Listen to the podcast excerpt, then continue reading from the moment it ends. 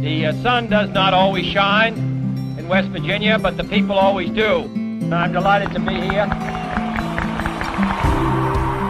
These are historic times in Appalachia. A lot has changed, a lot is changing now, and a lot still needs to change. In our podcast, we talk with changemakers right square in the middle of all this, working to ensure the change is for the good. We're listening to Change in the Coalfields podcast by Coalfield Development. I'm your guest host, Ashley Stinnett. Welcome, Notre Dame crew, to the podcast. Typically, Brandon is sitting in this desk, but I am guest hosting, and we will keep this conversation very casual. What was the process? How did you all hear about, like, who are these Coalfield people? Where the heck is Appalachia? Which, for the record, it is Appalachia, not Appalachia. Walk us through that. How did you like Coalfield, Appalachia? What is West Virginia? Why am I going? All of that. Ashley, I know that you said you don't want to be the teacher, you want to be casual, but I, I am the teacher. So now I'm going to be the teacher. I'd actually love to hear from one of the students first about what their reaction was you know they they knew appalachia and coalfield development were part of our frontlines in america course. So what were some of those early thoughts that you had and when you found out that this was the team that you would be on? Yeah so i did not know that's how you pronounce appalachia but forever now i will just think about throwing apples at people when i think of appalachia. So that's perfect um, well, wait a minute. And Michael, before you get into this, you're wearing green. Now, is this for your alma mater or is it for Marshall? I'm going to go with my alma mater. I mean, I was in West Virginia. It was great. I love the people at Marshall, but but I I am a Notre Dame student through and through. So so we're totally going to go with and there's yeah. nothing wrong with that. Yeah.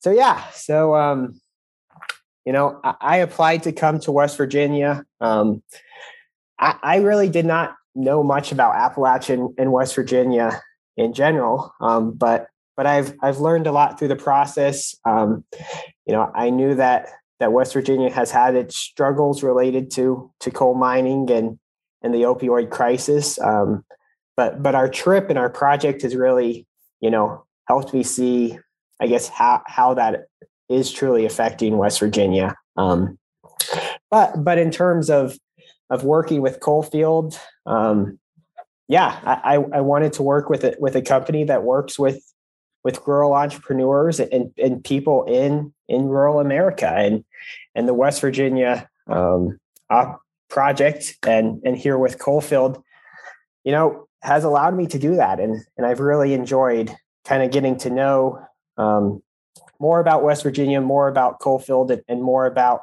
how they're working with people in these very small towns with with so many struggles and and helping you know bring life and energy and, and passion and, and pride back in back into those towns.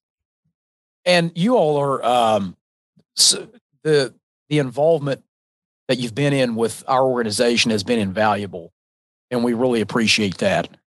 Why MBA students, you know, grad students is I've been there and done that. You all are very much wiser beyond your years than what I ever was. so just we deeply appreciate. I mean, there's not a conversation that, you know, we have almost every week or every other week where we don't uh, you know, you all are brought up in that conversation and the great work that you're doing for us and the level of commitment and and, and care that you're putting into that. So Thank that's you. a great moment. The pleasure is really ours. Is very much mutual. Please go ahead, Dylan. Yeah, I think that's a great moment to give a little bit of a pitch for Notre Dame also because I don't know, you know, I've spent a lot of time with these guys. I think we're we're pretty fun. I don't know if I would call us a bunch of wise old sages though. Uh, I think more so, you know, we we have the privilege of being in uh, in a program and at a school that really focuses on um, you know deploying people that can use their skills and their knowledge for good so that i think it's more than anything i think it's a great pitch for notre dame even if we're not too great on the gridiron this year Hey, but you know what? Better than what our trajectory is right now.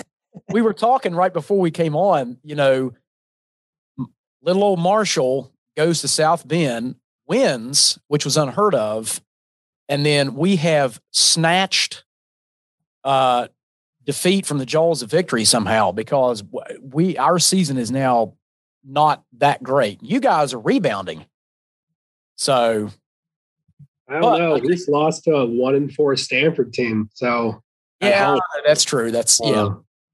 We're a little rocky still. So speaking of football, was there a little bit? Did you guys get a chance to uh, get over to campus? Did you check out Marshall and the stadium, and probably significantly smaller than what you're accustomed to? Lots of history here.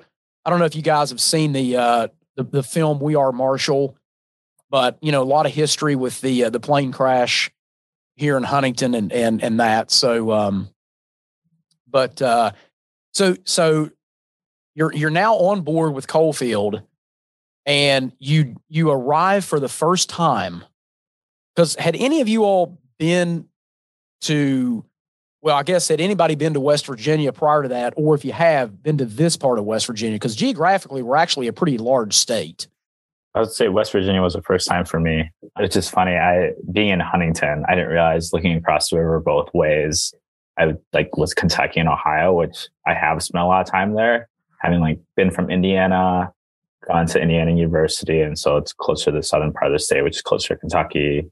A lot of Ohio, Ohio people coming through. So it, I think what shocked me the most coming here was actually like how close it was, and I was like, why haven't I been here yet? Um, so yeah, that was it was a first time experience for me um, heading down there.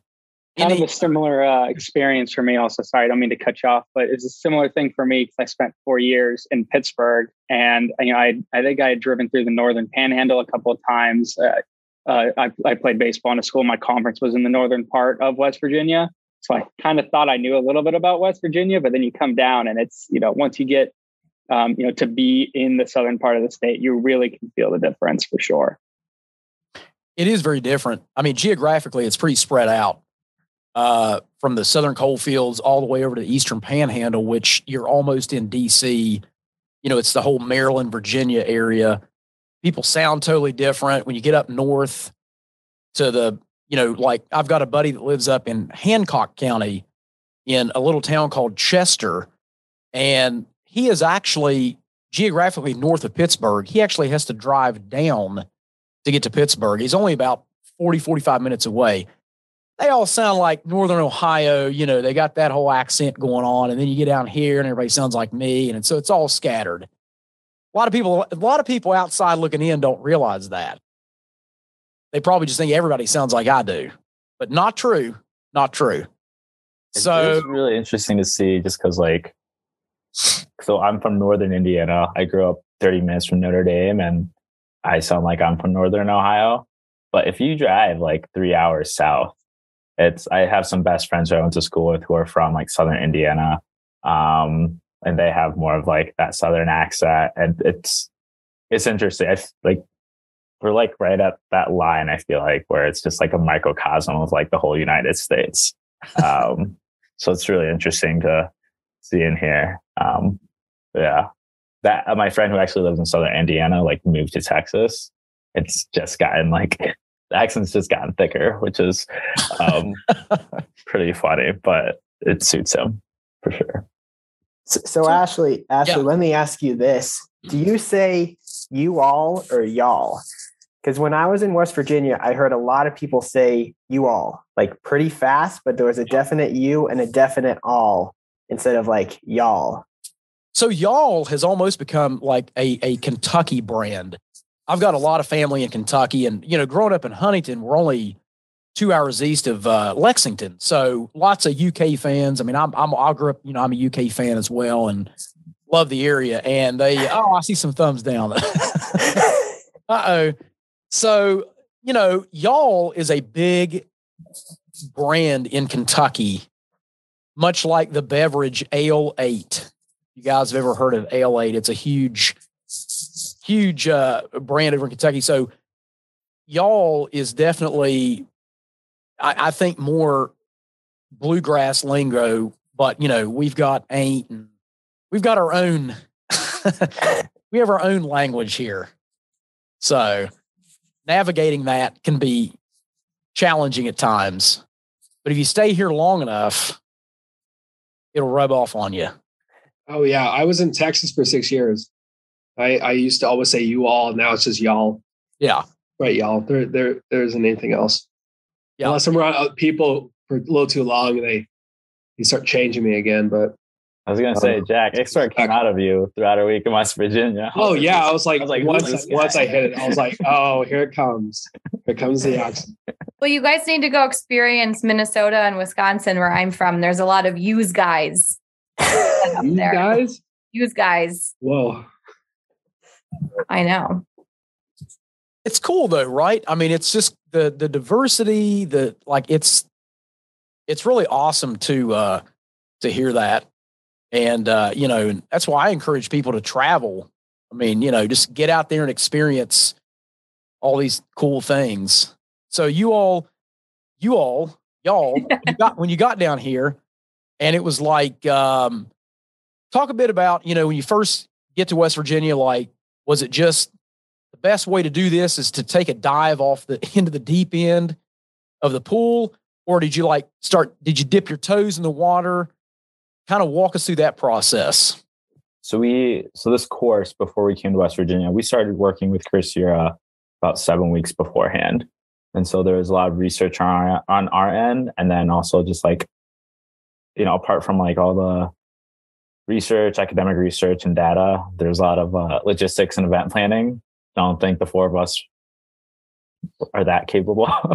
um, but it was interesting to see like sort of it's one thing to just like call up, email people, put down meetings with different entrepreneurs throughout West Virginia. Um, like on paper, it looked pretty planned out, but I would say like, you know, once we got there, it's sort of just like go at it. I, I feel like it's very different to like Google stuff, read stuff off of paper versus being there, boots on the ground in person. Um, so, you know, I think we sort of thought we had it all planned out. Um, but Kelly says a lot too, like gear up for serendipity and all that. Um, just because, you know, you sort of just got to like roll with the punches.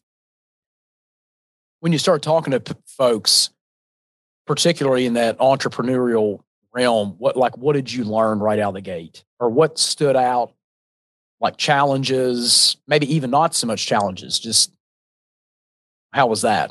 I can go unless someone else, everyone else, please jump into. For me, it's it was a very inspirational week.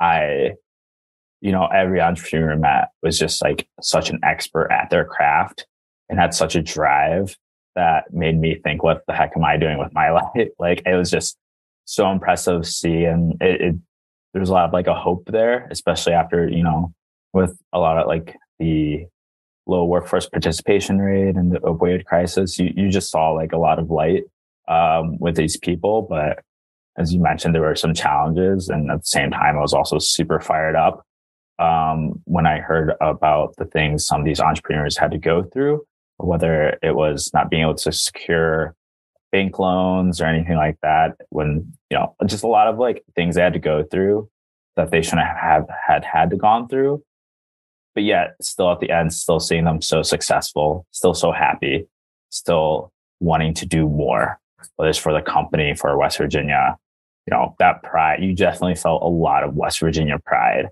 not just with the entrepreneurs, but with through everyone we met, but especially with them, you know, they, they loved what they do. And that was so awesome to see. I was very, very grateful for all that. Yeah. I, I mean, I think for me, I was amazed by the the grittiness of the entrepreneurs. Um, so myself and then an advisor who's not on this call spent some time down in the Gilbert Matewan area. And uh, we kind of, you know, we met with Caleb at Highwall for a while and that was awesome. And, and he truly is awesome. But then we kind of went off script and just started visiting places and we visited a restaurant and we visited a, a beef jerky company and we visited this um, lodging place and and and at each of them we we talked to the people and and all three of them were were fairly new starts but they all had you know pretty deep roots in the area um and yeah, a lot of pride, a lot of desire to to to really build w- what they were working at, whether it's the restaurant or the beef jerky company. Um, and and then also challenges. I mean, each one of them outlined a different challenge, whether that's financing related or the need for more specialty, you know, talent such as like graphic design or marketing or stuff that's that's difficult to find, you know, in far southern West Virginia. And but they were all extremely talented. Um, yeah, just just really gritty. You know, they had challenges in various ways, and they, you know, told story after story about how they were able to to overcome some of them and but but yet I think there's also opportunity to to provide some additional resources for people like that, um, just to to make their lives both easier and then allow them to grow and and really be a positive force there. And one cool thing, as you all are aware, you know, starting a business is extremely difficult. And especially in that first year, a lot of business, new businesses fail. And a lot of people will start, you know, they'll go through one, two, three businesses. I mean, it takes multiple ventures to really get something off the ground. And a lot of people struggle to get access for these resources. So maybe talk a little bit about, you know, when you're talking to folks in these communities, uh, because some of these communities are pretty rural. I mean, even in by our standards, I mean, they may not be in Huntington, where there's or Charleston, the two largest cities, where there are there's more resources for entrepreneurs, small businesses. So they're out their way. Like, what's some of the challenges you all like talking about, you know, people telling stories and things like that. What are some of the challenges you all were hearing about?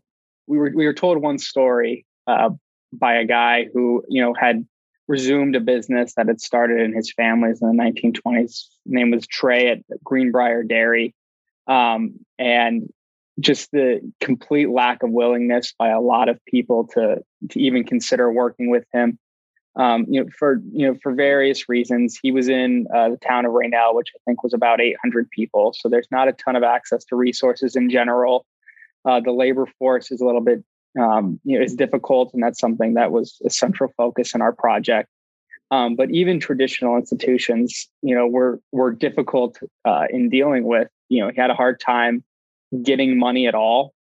Um, you know, or at least getting money uh, without some you know outright ridiculous stipulations like 300% collateral. I mean, you know, so it's it's really you know people are faced with a decision between uh, you know taking massive personal risk to rely on traditional institutions or you know just completely doing it themselves. I mean, we've we heard numerous stories from numerous people about saying i'm not you know i, I don't have the money to pay somebody to build this building for me so i'm going to take as much time as I need to and just do it myself.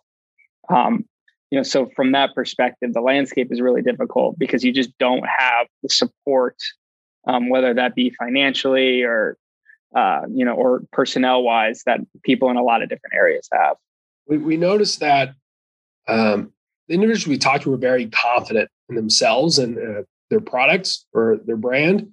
Um, and they kept talking to us about risk. And we'd ask them, like, oh, uh, how did you navigate the risk associated with this?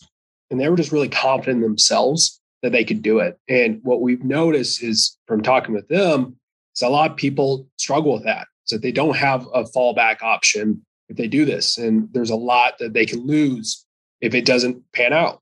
Um, so a lot of these successful entrepreneurs kind of had to take that leap of faith and and hope that was going to turn out well, um, or be fine with with the consequences and know that failure is okay and be able to build back from that. Um, I think everyone we talked to had some uh, hurdle they had to go through to get to where they are from Trey to Mountain Steer um, to others. It was just working hard and pushing through those hurdles and understanding the risk, but being will, willing to navigate it when it arises. And, and I think to go off that a little bit, you know, one thing that we heard a lot is there's not always a lot of support from family or friends when when people are, you know, going after more risky endeavors or or trying to start something. you know, I, I know a line someone said to me, I don't remember who it was, but it, it was in the Gilbert Matewan area. When when people hear that a new business is starting, they just expect that it'll be gone in in three months or something. Um, and, and I think the number of people who are you know saying no, no, no, that won't work. That that's a big hurdle. Um, and, and, you know, C- Caleb at Highwall told me a big thing people need is just someone who's willing to say yes. Um, and and so, yeah, that that was that was really impactful for me. And and yeah, yeah, you know, how how can we help bring more yeses to these to these young entrepreneurs? So, what I love here that the students have all said, you know, two weeks ago before they had been to West Virginia, they could tell you the difference in, you know, venture capital funding that West Virginia had gotten in comparison to Ohio and Kentucky and the national average, and all of the underlying economics that perhaps pose threats or opportunities to the entrepreneurship sector of West Virginia. And I love that the stories they're sharing here today are those human stories. You know, one of the other partners we work alongside in our Frontlines in America course um, is Homeboy Industries. And Father Greg at Homeboy Industries says, you know, kinship is not serving the other, but being one with the other. And I think that these students clearly, during their time in West Virginia, were just accompanying the entrepreneurs to learn from them, to better understand the, you know, the all of the challenges individual human economic um, on top of all of the robust data gathering they had done before ever you know coming to meet coalfield that first day.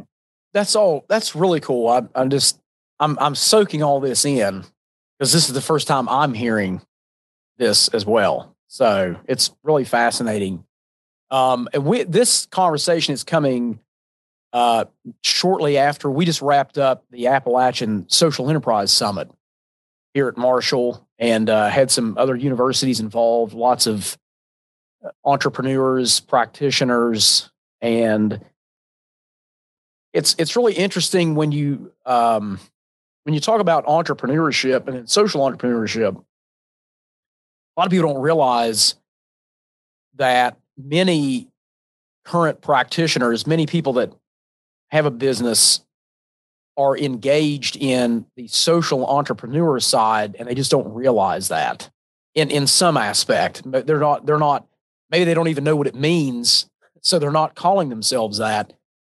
What's your experience? What you all what are, what is some experience with that like the social entrepreneurship side?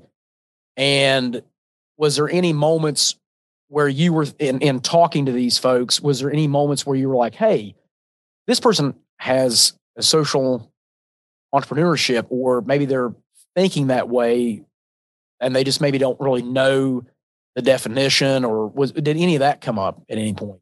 I don't know if it came up.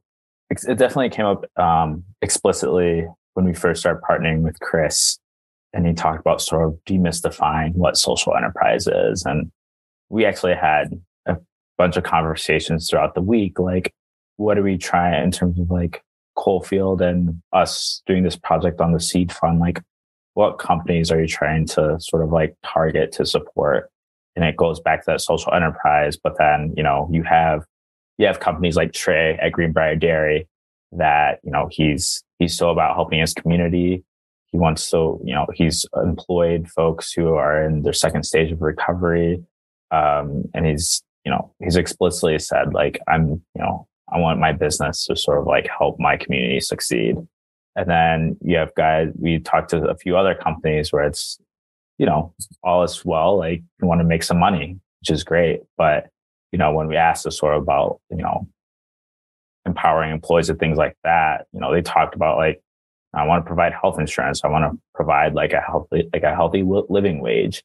You know, I think those seem like basic standards, but a lot of times, especially within like that startup space, it's hard to even provide that. So even having that top of mind, I think has a social impact, especially when you're thinking about the workforce participation rate or you know those in recovery who have hard time who have those barriers to employment um you know i think it was you know never so explicit but at the same time like it always came up because you know as your company grows you need to hire people Um, and I think that's been a large focus and will continue to be in our project of sort of like what what's that standard? What can we provide the employees? So not to just give them a job, but have it be sustainable, have it have them come back every day, have them, you know, enjoy their job, be proud of their work. Um, I think, like you said, I think some people, some uh, companies don't even realize they're doing it. But for me personally, I think that that does a lot just like meeting sort of like those what people think as that basics um those basic needs. Yeah I, I think a lot of places we visited had components of of social entrepreneurship in them. I mean even places that like you know we visited some some companies in hinton and and through that we learned that because of their success other companies are starting in hinton and other companies are bringing good and other companies are revitalizing downtown and employing people there and and bringing outside money into the community. And and for somewhere you know like hinton that I'm, I'm sure has historically had struggles. I mean that's huge. That's so impactful for that community. And and and i think we saw a lot of that in in a lot of the places we visited where a company's coming in and and yeah maybe their mission is I want to build a successful company and make money. But because of their success, other companies are starting or other people are able to be employed. And the community is improving as a result of, of the additional funds or the additional willpower or just, you know, seeing that that guy succeeded. So I think I can succeed too. That's interesting that you say that because uh, Caleb was my first guest today. And we talked about you know, a rising tide lifts all ships and how there is this economic diversification, economic rebuild that's happening right now here in the heart of Appalachia. And we're trying to move more options to the table so we're not, you know, less one dimensional or two dimensional, more multidimensional in, in, in achieving that economic diversification goal. Is that something that when you guys, you know, when you all are out chatting with the folks, these uh, entrepreneurial minded folks, and um, is that something that came up too? Is like, I know there's a, I know there's a, sometimes a fear of failure, but you know, Michael, you said it sparked conversation to other people to want to do the same thing. Was that just? I mean, did you see that in in different areas like it was almost like people were kind of getting pumped up, like, hey, I want to do that too. And because, you know, you all touched on something earlier, there's not really been a lot of cheerleaders for that around here. Yeah. I, I mean, I think we did see some of that. And, and obviously there's still struggles and, you know, there were still communities that we went to that I, I don't know that's necessarily the case, but I know specifically in Hinton when we visited there, that that was the case. I mean, I, I think in the Gilbert area, um, you know, th- this this older gentleman who had purchased this school and fixed it up and started adding some lodging, and then he provided a space for the beef jerky company to open up, and, and now they're kind of partnering together to see, you know, how big and how far that can go, and you know, that school kind of has set up a, you know, a, a, a grounds basically for for these two different talented individuals to, to kind of meet and and join forces in a way. And and they might not have ever connected if it hadn't been for hey you've got this school that you've you know started to fix up here. I need some space for my company. Can i move here? And then oh you you know both people have have their different talents and ambitions. How can how can they kind of come together? So, so I, I think that was that was really cool. And and and i think you know we heard that there are more ideas and there's more talent and more peoples in these communities. Um, you know, so I, I think a big step is, you know, how can we support that? How can we help that talent emerge? And, and as more of it comes out, I think more will emerge from the woodwork. And I, I think that reflects one of the core capabilities of Coalfield development. You know, last year our team spent almost their entire time immersed in Mingo County looking at ecotourism and just walking around the different towns and talking to folks. You know, people knew Coalfield development because they had come in, they had revitalized specific buildings, you know, made the main street and Matewan just look that much more inviting. And so I think in many ways, Coalfield development becomes this catalyst for communities that makes it easier for people to come together and support each other in the way that Michael described.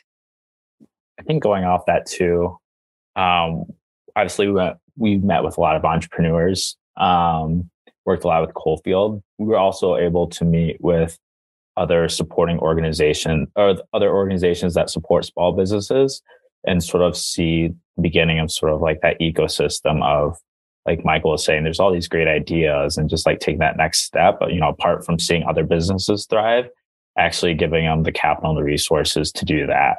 Um, so it was, you know, with Coalfield, I, you know, obviously like such a big name and such a big presence throughout West Virginia.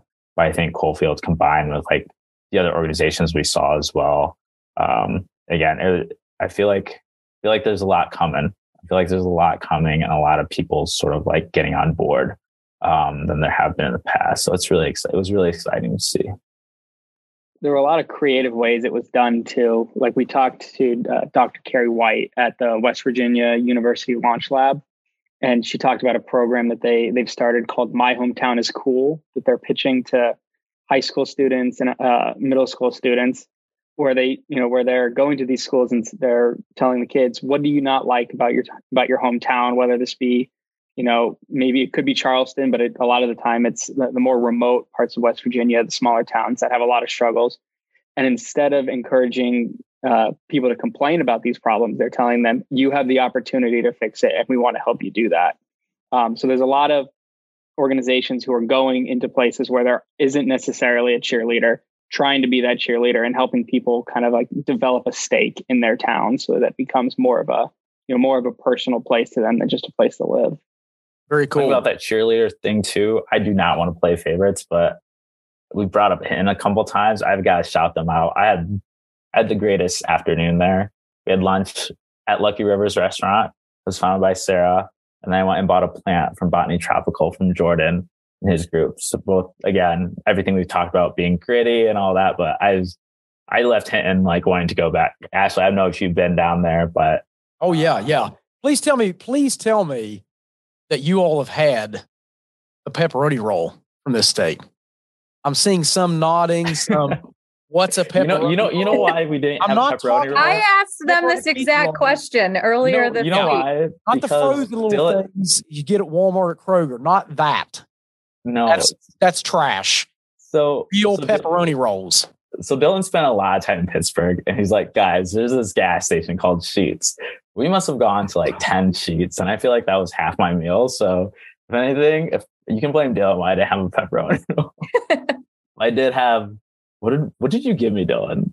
Like made everybody have a fried oreo that's, so that's i don't know i don't know if that counts as a cultural experience or not Those but everything everything deep fried Yeah. Okay. So, other other thing too. Speaking of food, hot dogs, sauce or chili on the dog, sauce or chili. What do you say? I want sauce on it or I want chili on it. Oh, that I want chili on it. All right. chili two for chili Us. I, I want both. I, I load my hot dog. So what you needed to do is go to Hillbilly Hot Dogs. You can get any kind of a hot dog you can imagine. Pizza dogs are amazing. They don't sponsor this show, but they should. Because I'm getting them, I'm giving them huge props. But uh, yeah, when you're, you know, the hot dogs, the pepperoni rolls are are a cuisine here. So, you know, our, our first year working with Coalfield Development, which was actually the year that we launched the Frontlines in America course, it was 2020. You know, what a time to launch an experiential learning course. So, we could not even go to West Virginia because of the COVID protocol. Um, but we did find a way to safely bring Chris Yura back to campus. And so he wanted to bring a taste of West Virginia with him to Notre Dame for that team who couldn't experience West Virginia. So he had all kinds of pepperoni rolls and snacks and you know west virginia brewed beer um, for the team to sample so i don't know i guess there was more pepperoni rolls on the first team that didn't even make it to west virginia than on this team hey there's some good eating i'm a foodie guy there's some good eating all over this country but i don't know I was it was awesome to see it. Are you based out of Huntington, Ashley? Or are you like I live so I live right in between Huntington and Charleston. I'm I'm in like the suburbia capital of of West Virginia.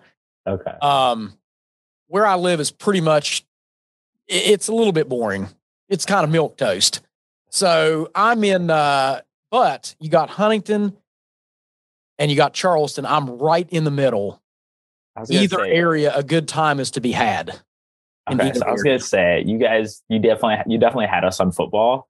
When we were walking around like downtown Huntington and stuff, I'm like, man, why can't South Bend needs to get? No offense to South Bend, I love Notre Dame, but South Bend needs to get their act together in terms of like the bar and restaurant scene because you guys had options and it was amazing. Like on, around, all around Huntington and on throughout West Virginia too. There's a lot of everyone's always like, "Did you try this yet? Did you try this yet?" Many, many options, and I don't think anything really disappointed. But Well, walking Huntington, Huntington is turning into a foodie town. Huntington It's- you can tell. has made a lot of strides to to kind of rebranding itself as a foodie town, which is awesome uh, because we desperately needed that.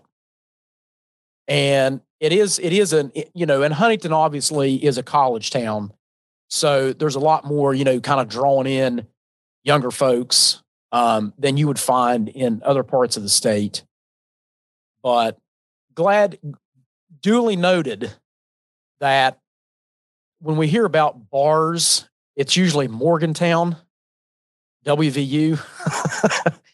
it's usually more, you know, those folks up there that burn couches.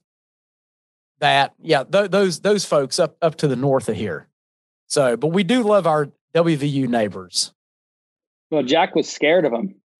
Jack, you know, Jack, uh, you know, he Jack's a big a big Baylor fan, so he was a little nervous wearing his Baylor gear around Morgantown. On. Oh, West Virginia has my number, and this year for football, I just can't. I don't know what to do. Marshall now WVU. I it was a, it was a sad Thursday. I'll just say, a sad Thursday. And Um, we're sitting over here in the Sun Belt Conference, and in one weekend, the weekend that Marshall beat Notre Dame, I mean, the Sun Belt Conference looked like ballers for some reason. Appy State, I mean, it was it was pretty nuts. But I have not been to South Bend, and I desperately want to go. For Consider number of yourself invited. hey, I just want to experience Mass as a Catholic you know? for the record, I really want to get up there and experience that part of what what there is to offer up there. So would love to I do was gonna say part of so our last session in class, we went to I don't know if you're if you know Father Hesburgh, he was the president of Notre Dame for a long time, and Kelly arranged for all of us to go to his office, which is still there, and everything's still in place. And you know, being on Notre Dame's campus is you definitely like feel sort of like I don't know what it is, like an aura or a vibe, but it was like next level going to Father Hesburgh's office and just hearing the stories from um, Father Doyle, who sort of was like um, our guide throughout. Um, it was I don't Kelly, I don't know if that's like available to the public or you have to plan ahead, but I don't know. It's definitely it really is such like a spiritual experience, and I something like I didn't expect coming to Notre Dame. I thought I was just going to come get my MBA, and then it's been I don't know. It's been it's been amazing in that sense. Yeah. No, Yeah. it's not not open to the public, but we can make special arrangements and actually we can get you there. You know, Father Hesburgh was president of our university for decades and really took us from a, you know, regional college to the international stage and bringing Father Sorin, our founder's vision to life of Notre Dame being a, you know, a place for good in this country and in the world. So um, we lost Father Hesburgh. He passed away in 2015. So, but we have preserved his office and it really is a spiritual place. You would love the basilica and the grotto. Um, we find so much meaning and connection to our purpose in life and to our university and its purpose um, in some of these places on campus.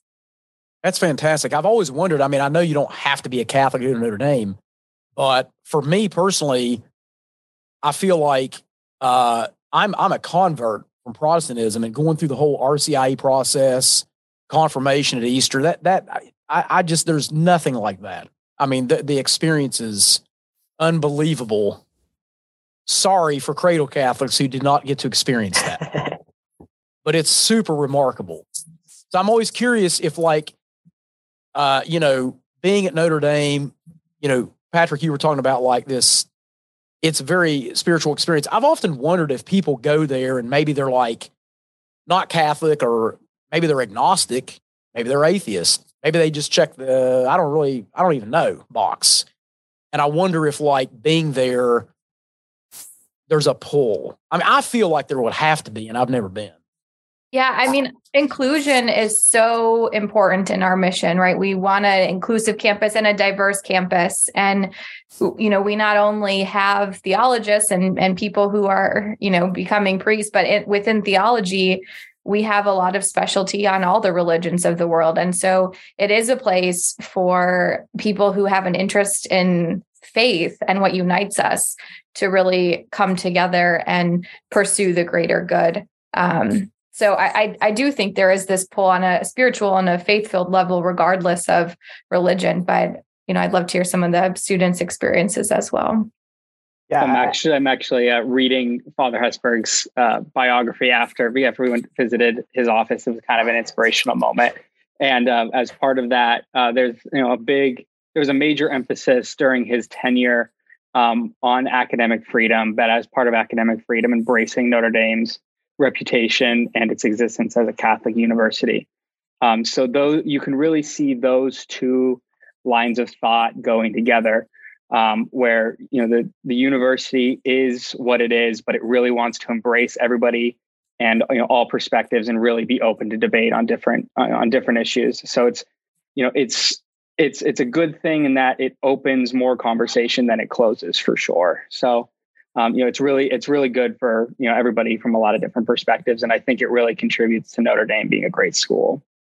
Yeah, I I do think the Catholic identity is is an important part of the campus. I mean, the Congregation of the Holy Cross, who kind of who runs Notre Dame, uh, you know, they they initially started it, and and they're still very present. Um, they're they're everywhere. I mean, there's Holy Cross priests walking around all the time. I know every dorm has a has a mass at, at 10 p.m. on Sundays. And and my friends who went to undergrad here said that, you know, pretty much everyone went to that regardless of whether they were Catholic or not, just because, you know, it, this is Notre Dame and, and that's what you do and you, you go with your friends. And and so yeah, I mean, it's an extremely important part in Notre Dame. And, you know, it would it was a draw for for myself, you know, trying wanting to continue my education and and all that and you know to to come be a part of of this culture yeah just to go off that too i i personally have had a chance to revisit my faith i'm, I'm not catholic um, i'd probably say i'd lean more agnostic but i think yeah notre dame as a place definitely sort of provides those open doors to conversations but i think a big part of it too is the community it creates. Michael and I had to drive back together for seven hours from West Virginia. We definitely talked about it for a couple hours, and um, it's it's it's great that like I can feel that comfortable, um, even though like you know we're both at different places um, in terms you know of faith and all that, and so it's it's really cool to I know it's comforting to sort of like be in that place. I know wherever I end up, however I feel, like I'll still feel, I guess, I don't know if accepted's the right word, but just in a place where I know I'll be sort of supported regardless, you know, of where I end up, where I'm at. That's great. I appreciate those stories. That's that's really cool. And um, yeah, yeah. Now I'm definitely now I definitely got to get get up there.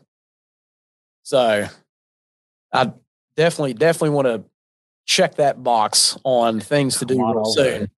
Come on over we're happy to have people. Ben Ben Ing actually, I know he works out of there. Him and Paige were thinking about making a trip up. So, oh, that'd be awesome. Caravan up here at the same time. We're gonna do it. I'm, yeah, I'm gonna talk to Ben. And so before we uh before we close it out, what's your plans?